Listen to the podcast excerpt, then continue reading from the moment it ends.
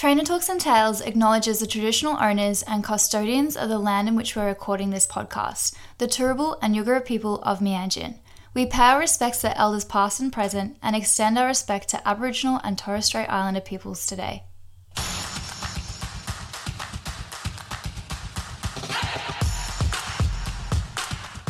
Trainer Talks and Tails love having an array of guests with a variety of opinions.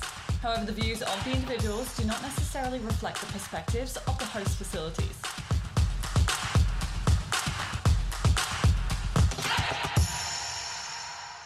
Hi everyone, welcome back to Trainer Talks and Tails. I am Daisy, and of course, as always, I'm joined by Tess. Hey Daisy. Hello, Tess. How was your week? Yeah, good, thank you. Um, we're recording this on a Monday, but um, I've had a really good week preceding this and a great weekend. Uh, I know that you're going to ask me my recommendation. I know that that's going to be your next question. So, my recommendation actually comes from a personal experience I had on, oh, geez, was that Friday afternoon? Mm. The days of blood. I was driving along and I looked up and I saw a flying fox on a power line. And you know, Tess, I love my flying foxes. So I actually uh, turned around and had a look just because I know that most of the time when a flying fox is electrocuted, that the pups actually survive. So lo and behold, I looked up and the pup was still alive. So I called my local bat rescue. Energex was organized to come out. They took the deceased mum off the power line and the pup was okay um, and it will be rehabbed and released. So my recommendation is a very test recommendation. It's if you see a flying fox electrocuted, um, please just check and see if there's a pup, particularly at this time of year. That's such a good recommendation and so important. and if people didn't see, I think you did a pretty cool, well, not pretty cool, but pretty interesting reel, I guess, on you know that process of how you called Energex and got them to help you out. Yeah, no, it was so easy with um my back group. So that's um that's my recommendation anyway. Um, but how about you? What's been happening in your world? Yeah, no, nothing crazily exciting. Um, just another good week. I don't really have like a massive recommendation for everyone this week. I've been listening to my pop culture podcast a little bit more than my animal training podcast, which is That's okay. Fine. It's good to have a balance. Um, yeah. but actually, in this episode, that is uh, in this conversation we have on this episode, sorry, we do chat a little bit about social media and the facilities that I guess that are leading the way with their social media. And so I guess my only recommendation is is that I've been having a massive binge stalk of a lot of different social medias for zoos and aquariums just to have a look around. And I think Georgia Aquarium happens to be one of my favorite. I absolutely love their socials. And I recently did a really fun day in the life of a sea otter keeper, which was really cool. So I definitely recommend checking them out. Oh, that sounds good. I feel like Daisy is the queen of social media and she's been working really hard on ours. So if you don't already follow us, um, please give us a follow because she's working really hard on it. yes. And we are really close to hitting a thousand followers. And I'm saying this live on the podcast. We have something fun planned so that we make sure that we do it. yes. We haven't thought of it, but it's going to be great. yes, absolutely. Um, but speaking of this podcast episode, this week we had Kristyn on the podcast who joined us from all the way in America. Yeah, now unfortunately I wasn't able to record. Um, it was recorded during the middle of the day, so I was busy slogging away, and Daisy was just chilling. No, not really. um, but Daisy did this interview with Kristyn, and it was a really, really great chat. So they speak all about training, cooperative care behaviors, and social media within our industry. Uh, and Kristyn has built a huge community across Instagram, TikTok, and YouTube. Yeah, definitely. And we'll pop all of her contact details in the show notes as always. But we definitely missed you, Tess. But it was a really fun episode. So let's get into it. Kristyn, thank you so much for joining us on Trainer Talks and Tails today. We are so excited to have you on the episode, and we actually have so much to get through today and so many fun questions to ask. Um, before we get started, though, we'd love to always start episodes with a fast five. So, are you happy for us to get straight into it? All right, let's do it. Okay. Uh, question number one morning or night shower? Uh, night. Favorite US state? Colorado. Favorite color? Green. Instagram or TikTok? Uh, TikTok. Okay, and last question, which might be a tough one: walruses or sea otters? Oh, it's actually not walruses. Ah, that was yeah, yeah, yeah. Well, you know, it looks when you look at my content, I I've obviously I'm catering to what people really love, and people really really love um, otters, but I'm trying to I'm trying to bring them into the folds of my of my walrus love obsession as well. I can see a plush walrus in the background of Oh, you there's- recording too. There's so- actually like three back there. It's a little embarrassing. no, so good. Well, we're so excited to chat to you today, and thank you so much again. Before obviously we get stuck into anything more, we always love to really get to know our guests and have a bit of an understanding of where you got to, how you are, like your pathway into how you got to where you are today. So, is there any chance you could touch on your career pathway? Yeah, so I always loved animals. Um, and growing up, everybody asked me if I wanted to be a vet, a veterinarian. That's like the one thing that I knew that I didn't want to do, and I was just going to work with animals. And I always told my parents that, and they believed me. And so um, I went to Colorado State University. I got a degree in zoology and um, a second major in like basic biology with a little minor that's like a mouthful. Um, and all, all through university, I was um, volunteering at a raptor um, birds of prey rehab center, which I really loved. And then straight out of university, I started applying for internships at various zoos and aquariums. And I applied for this one that I was the only one that I applied for that I absolutely knew I wasn't going to get. And it was working with belugas and sea otters at the Vancouver Aquarium in Canada. And uh, I did get it. Um, and sort of the rest is history. I always wanted to work with tigers, um, was kind of my thing, tigers and lions. Uh, and then I started working with belugas and sea otters, and I fell in love, and I haven't looked back. So I spent a lot of time there um, and became a Canadian citizen as well. Um, and then I uh, left there to work with belugas again um, at the Mystic Aquarium. And now I'm back on the West Coast um, in uh, a little place called um, Point Defiance Zoo and Aquarium in Tacoma, Washington. So, yeah. So cool. So awesome Yeah. to hear how you got to that and like the kind of what you thought you were going to do and then veered in heaps of different directions. What was it like Yeah. working with, with belugas? Um, belugas are amazing. Uh, I love beluga whales. They're they're very charismatic animals, um, but they they're also very slow.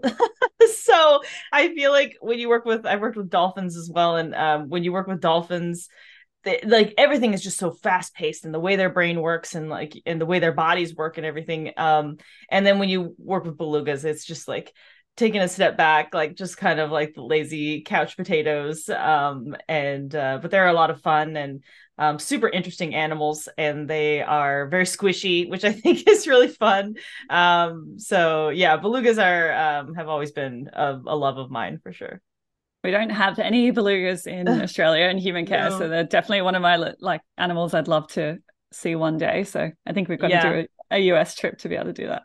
yeah probably or you could go see them in the wild in, in canada and that would be kind of cool that would be very cool. Um, now, I really want to chat to you a little bit more about animal training. And I'm actually going to see if we can pull apart one of your most recent videos because you've got a fairly decent following on YouTube and you post a whole lot of really cool content on there. You recently did a video on why we have animals in human care, why we train them, and you know the importance of that within zoos and aquariums. You actually quoted a Polar Bears International, which I'm going to use now because I really like it. And it was Yeah. research shows that zoos and aquariums are trusted messengers on climate change and other conservation issues, reaching millions of people every year who might not otherwise hear such messages. I love that. Do you want to expand a little bit on that and your thoughts on it? Yeah, I mean, I really uh feel strongly that that zoos and aquariums um are teaching people about these animals in ways that it is not possible to learn about them through books and um you know and, and watching TV and things like that. And um having that up close experience something that I I always touch on whenever I'm doing like keeper chats or we do shows and stuff like that is uh there the there is a you know an argument to be made that training these animals so that people can see their natural behaviors and build connections like that is a a valid reason to train um, animals in, in a zoo and aquarium setting. And of course it's not ever our first reason. Um, like you said we're always doing things for husbandry and and healthcare and stuff. But um but yeah there's a growing body of evidence that that suggests that that people come through their doors and they trust the messaging that zoos and aquariums are putting forward. And so um i feel like it's important that we take that seriously and uh, adjust our messaging accordingly. Um, and Polar Bears International is um, is a great example of, of that.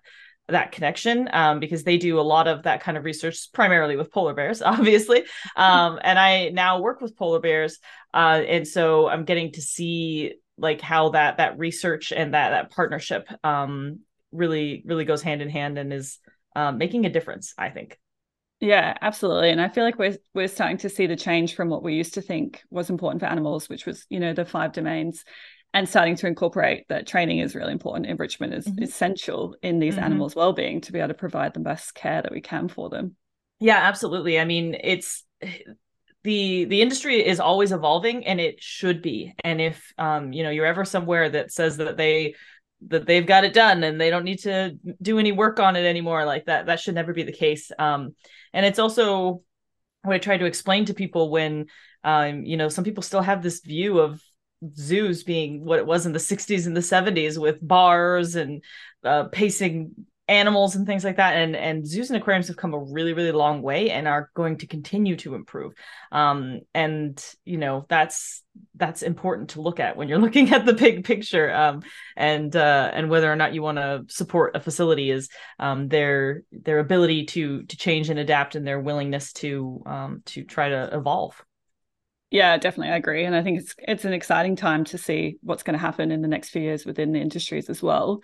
Now, another thing you kind of touched on in one of your YouTube videos was, you know, what are the benefits of not always giving the animals their diet on a plate?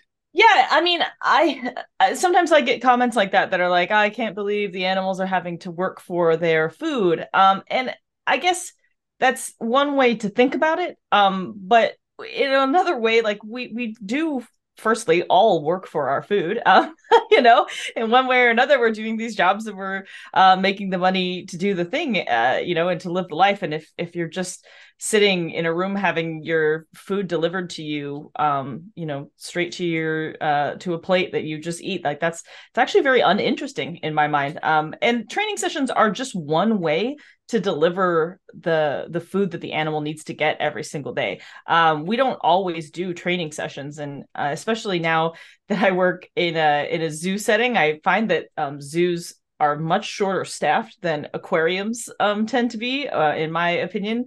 With um, you know, for some reason, cetaceans um, we seem to stack more um, staff onto those areas, or at least everywhere that I've ever worked that had cetaceans, we had far more staff than than I am currently doing now. So it's about doing what you can with what you have. Um, and I find that doing some sort of um, scatter feed or hiding feeds or freezing um, feeds into toys and puzzles that the animals have to figure out is actually a lot of times much more um, useful for the animal than even the training sessions are. Uh, it preoccupies their time. These guys would normally be uh, having to look for their food. And we are in, we are just providing it for them like to their faces. And so um, that's i'm sure they probably really like that in a lot of ways but it's it's not very um, mentally stimulating. So we do that is something that um, you know zoos and aquariums are always trying to find ways to do is to deliver that food in a meaningful way that is um, you know making the animal think about something. So uh so you know i love i love to change up things like that and i'm i'm always looking for new ideas on on what we can do um burying their food in ice and they need to find it and and things like that that that help to preoccupy um some of that that free time that our animals have that they wouldn't have if they were living out in the ocean yeah, definitely. I love that. And I think we have to remember that, you know, life in human care is pretty cruisy. They don't have any natural predators. So it's it's our our job and it's so important that we mentally and physically stimulate them in slightly different ways. Yeah.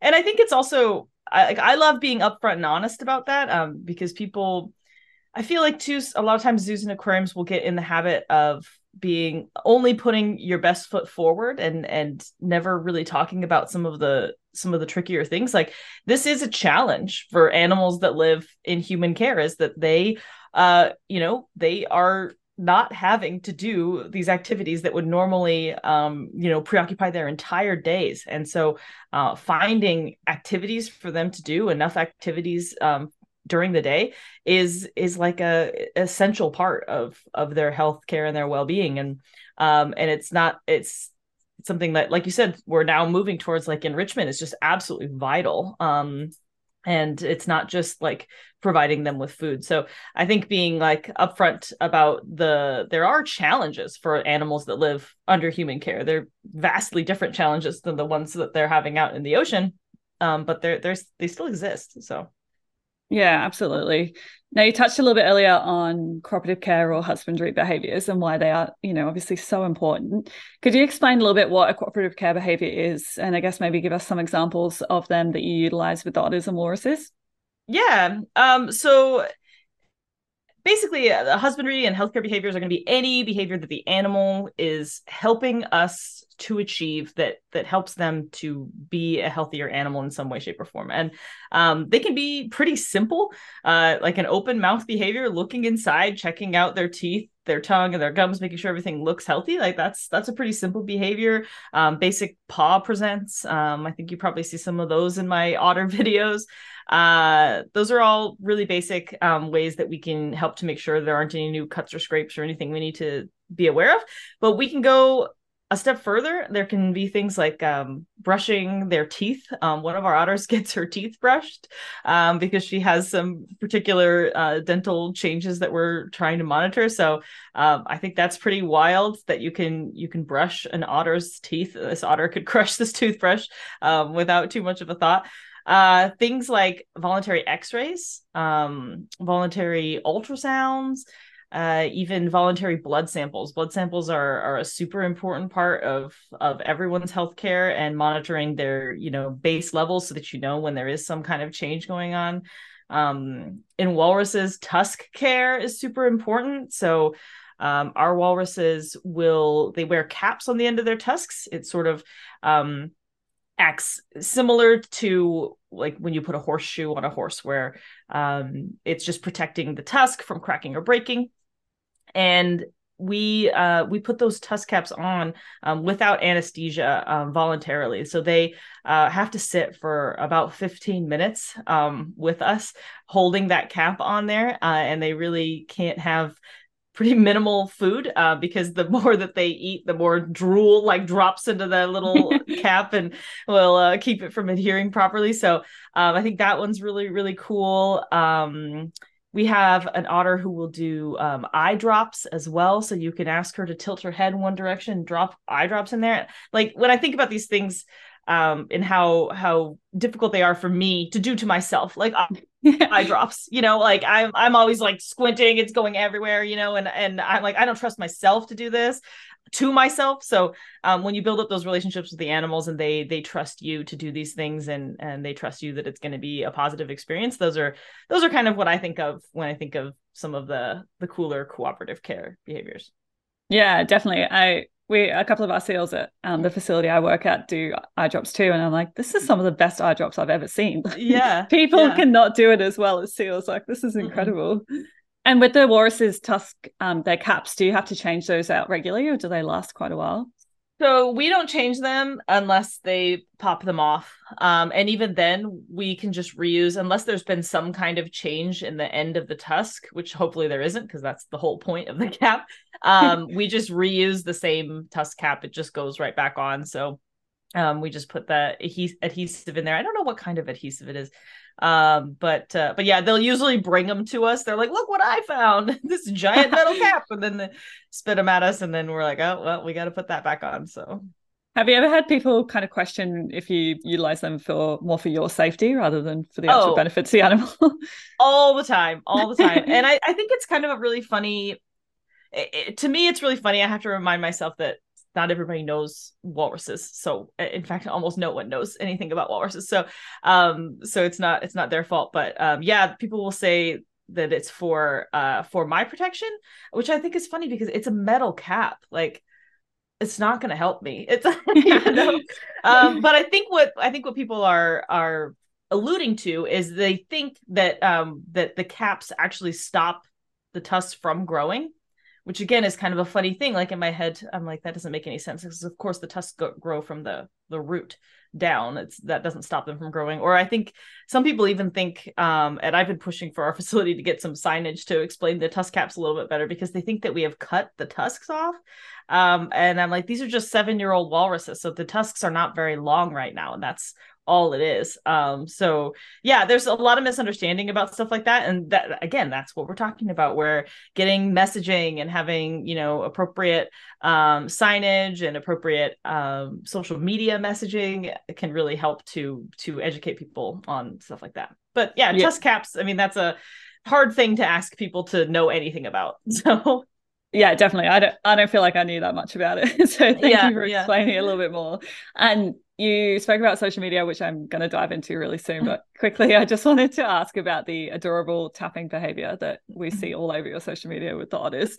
Is that a natural like is it based off a natural behavior yeah, the tippy tappies, the tippy tappies. Um, yes, it, it is a natural behavior, and uh, and most otters that I've worked with um, learn this behavior. Um, it's basically kind of a riff off of uh, them smashing a rock into a clam or a clam into a rock um, to break into that shell. So it's essentially the same kind of motion. They're very um, uh, they're very tactile and they're very adept at breaking things. Sea otters are um, notorious um, naughty naughty creatures uh, because of this. So their their favorite thing to do is to is to break into things. So they'll use a rock to crack mussels off of you know whatever surface they're adhered to and then they'll crack into those mussels as well or clams or crabs or what have you. So um, it's essentially just a way of demonstrating uh, how fast they can do that. They can um, do it about 35 times in um, in like less than like 30 seconds. Um, wow. so they can they can tap their their paws really really quickly um to dislodge crabs and clams and stuff like that. So uh yeah but it is it does have the you know added benefit of being um, a little asmr which is important for tiktok i've learned and um and also just being adorable. Yeah i think it is definitely one of the cutest things that you post about um now you're obviously uh, super generous with how much you share about your job on social media and have established a really incredible following. Do you feel overall it's had a fairly positive effect on how zoos and aquariums are seen to the public or your followers?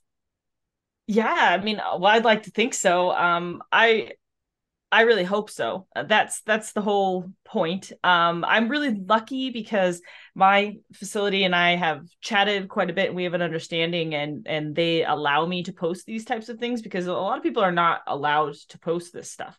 Um, and so I'm really lucky to have that relationship um, with this current facility where uh, where we are able to reach some kind of understanding about what what I can and can cannot post. Um, but I I always put like you know our best foot forward and things like that because I I am you know I am trying to uh, to turn the tide on on some of um, what people perceive um, for for zoos and aquariums and I've been really fortunate once you find your niche and you start building a following then like you know the algorithm finds more of your people and brings in more of those people. So um my following is is far and away um very very positive people um and very um, pro zoo and aquarium people. But um but they do have you know really important questions. And i always um i'm always really honest about a lot of those things too. So i think that uh, that built up some of the integrity piece um because uh, a lot of facilities i had worked at previously i just found didn't want to share some of the you know some of the downside and some of the things that we're talking about some of the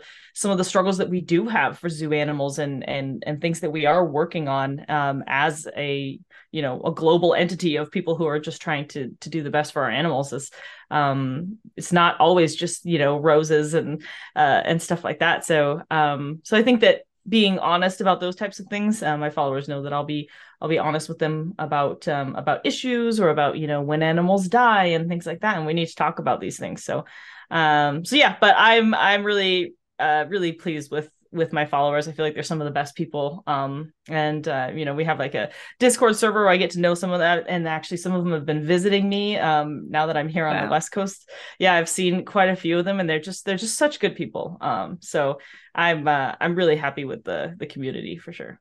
Yeah, that's amazing. You clearly created a really, you know, fun environment for them to be around.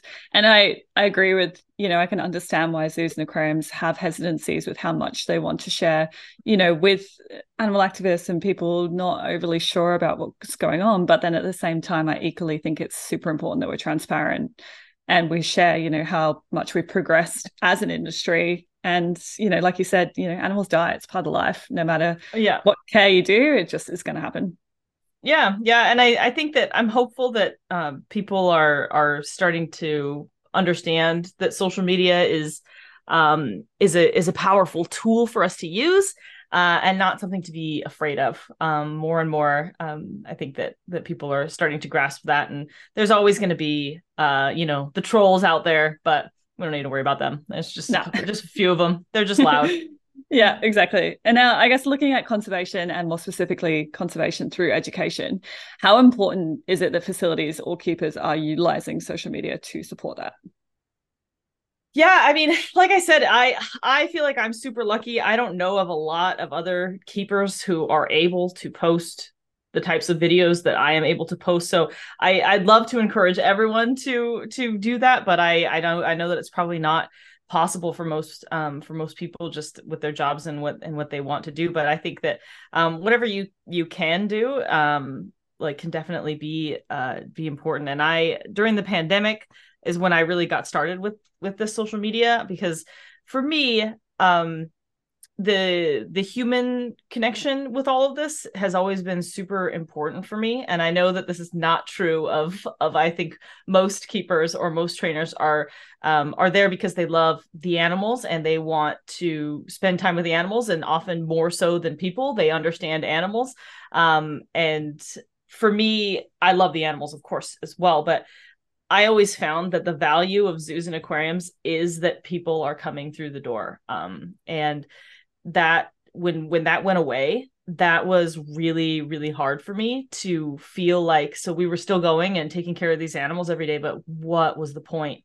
Um, and for me, it lost a lot of its value um, when we were just hanging out with animals every day. um, and we had a lot of fun in some ways um, because, you know, it was just like four people just running around hanging out with the otters and the sea lions. But uh, but it, it really uh, I really struggled with it mentally as as being um, you know the loss of of something that was super important. Um, showing showcasing these animals to people is is part of what I think zoos and aquariums you know should be at the forefront of their of their sort of brand. And yeah, so that's when I started the social media thing. And I was like, well, then I'm going to share the animals. You know, uh, we didn't have a social media team anymore because this whole thing you know had come and taken over the world and so so i was going to be their social media team and um and so that's how it all got started and then i just have really you know when you think about how many people i can talk to in a single day and i love to get out and talk to guests and and that's something that um is kind of unique i think to me than some of my coworkers who would rather you know just stay behind the scenes.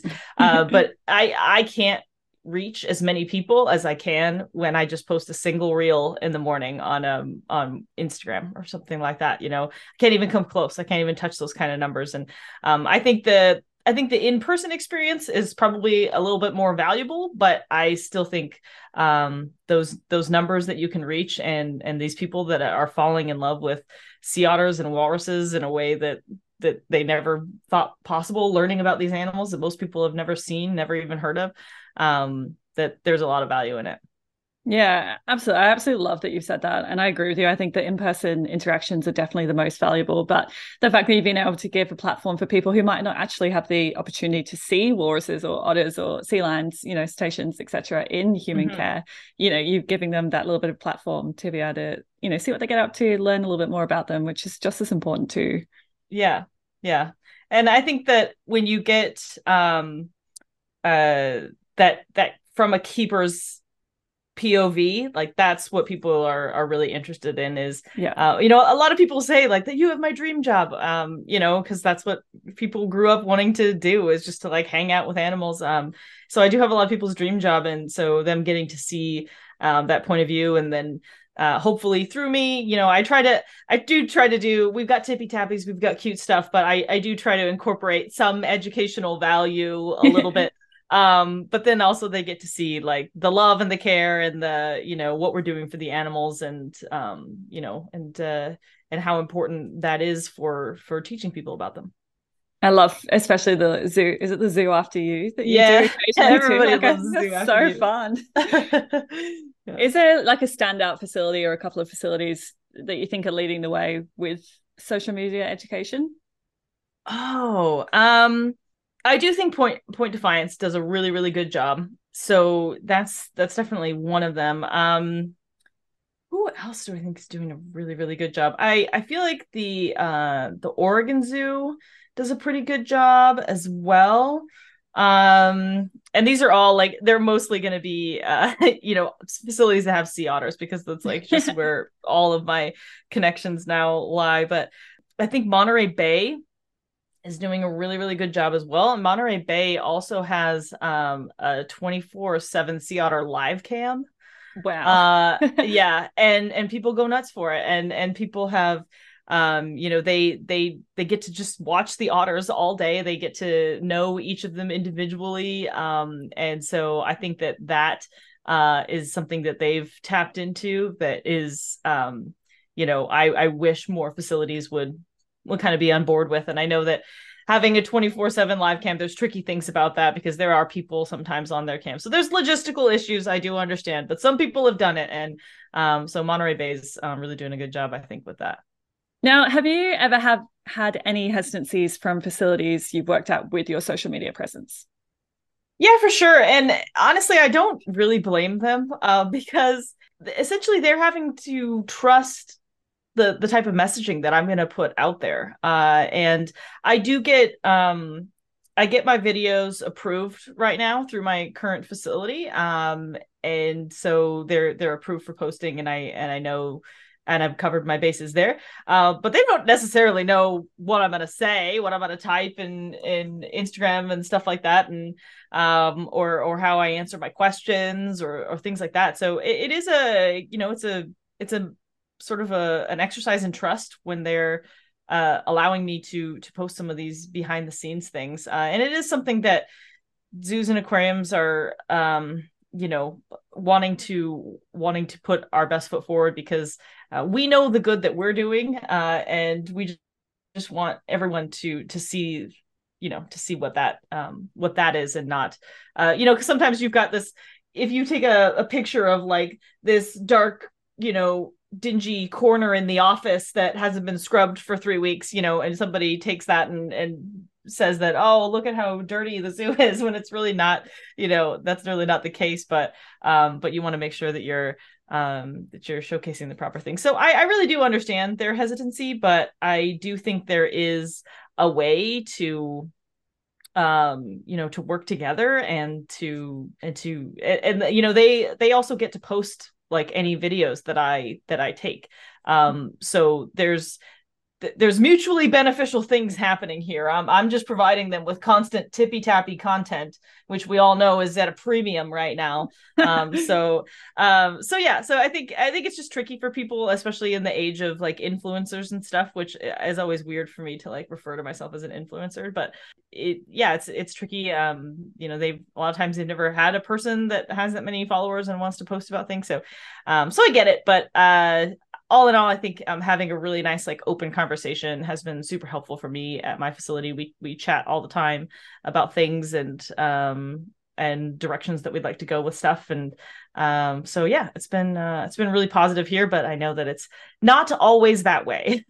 Yes. Well and i think like you said there's you know mutual benefits for both the facility and for yourself. So you're all working towards the same goal at the end of the day which is you know the most important yeah. thing. Yeah now we do have some. We actually had lots of questions from the listeners, so I had to, yeah. you know, compact it to just three, just because okay. we could be here all day otherwise. Um, but question number one was, what do you think is the most important thing to do to get into the industry from your experience?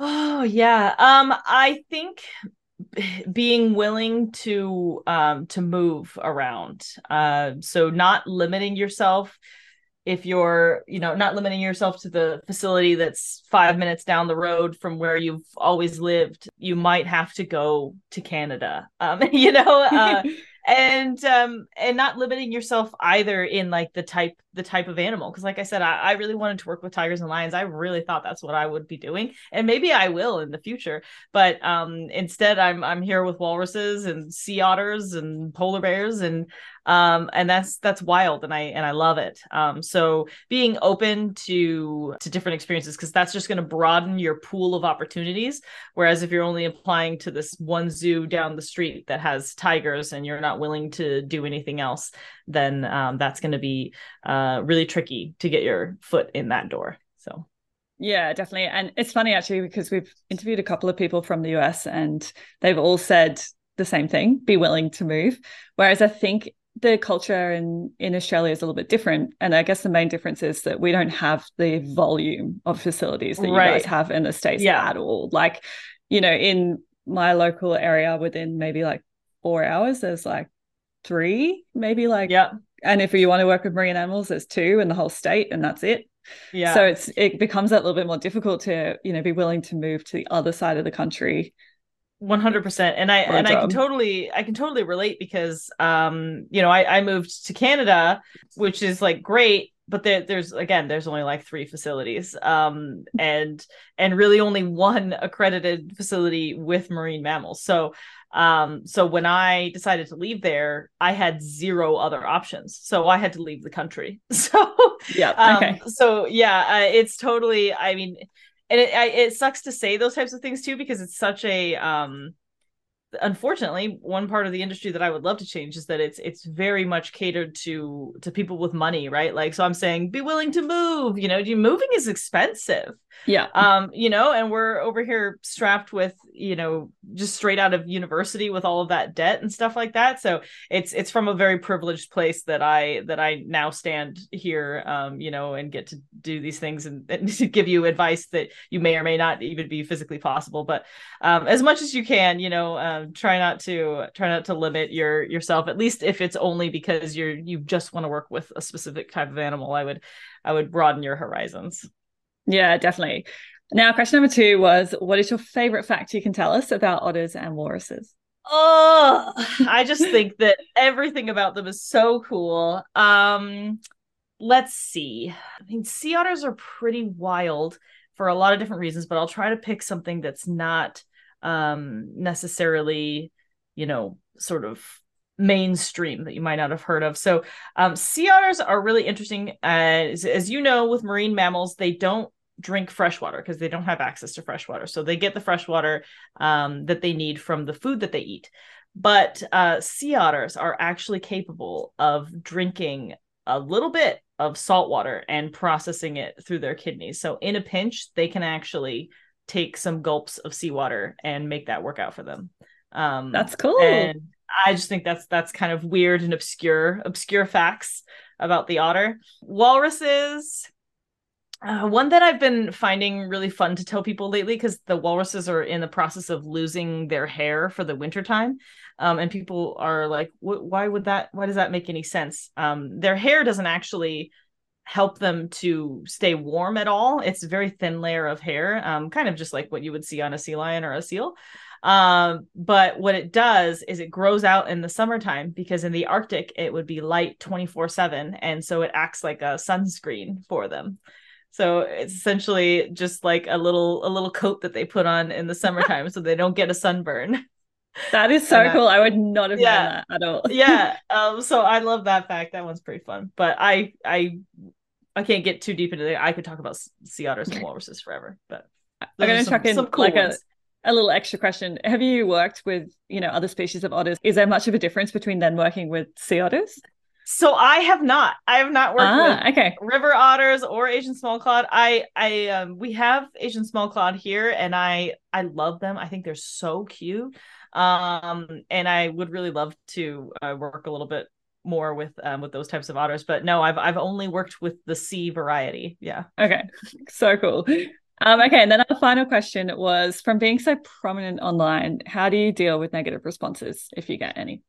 Yeah, I mean, I do. I I I feel like you that's the other thing if you're not in a good mental space i would not recommend like starting up your influencer career um, because uh yeah i have a very thick skin um and i am not fazed by um the nasty things that people say but they they do say them um in particular on youtube and i'm not really, really? sure why yes i'm like why is everybody on youtube so mean Um, but I would not expect that. I definitely thought you'd I get more of it on Instagram or yeah. yeah and i do i i get them all over the place um and i just let it roll right off me because uh it off what's really nice is when you have a following as big as mine um what usually happens is they all come in and they deal with it for me so i don't even have to i don't even have to reply half the time they've uh, within seconds they've well no the caps are they have to protect the tusk not you know and they they they get in there they know That's all the info great.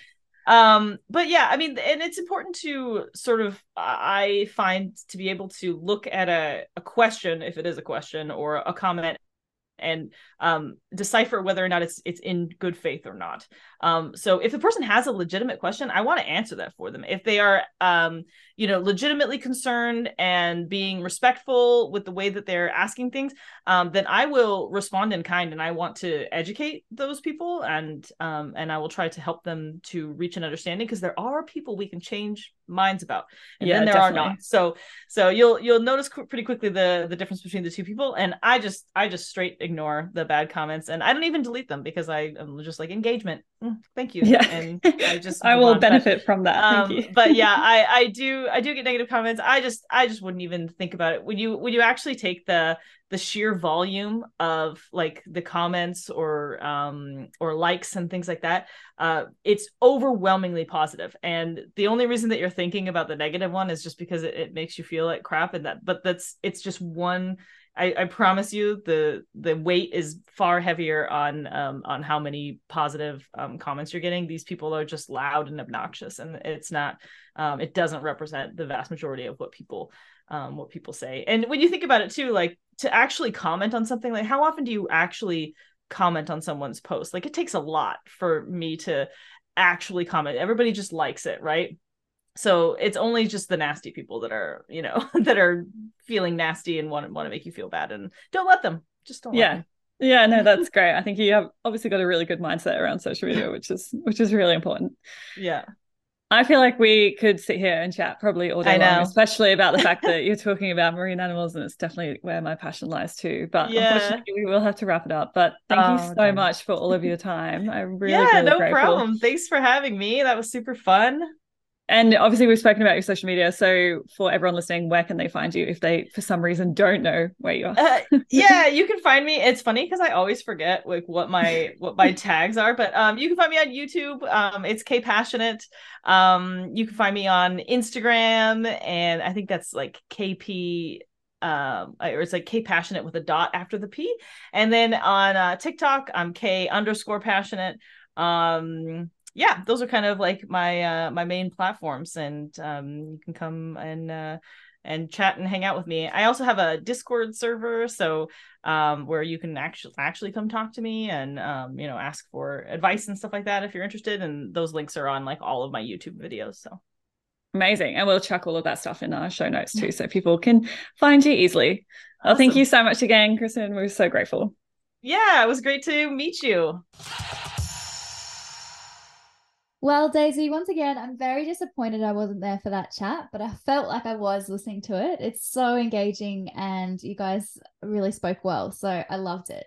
Yeah, definitely. She is, you know, such a great source of knowledge and she's got so much experience. And I can chat about sea otters and walruses all day long. So it's definitely a fun conversation.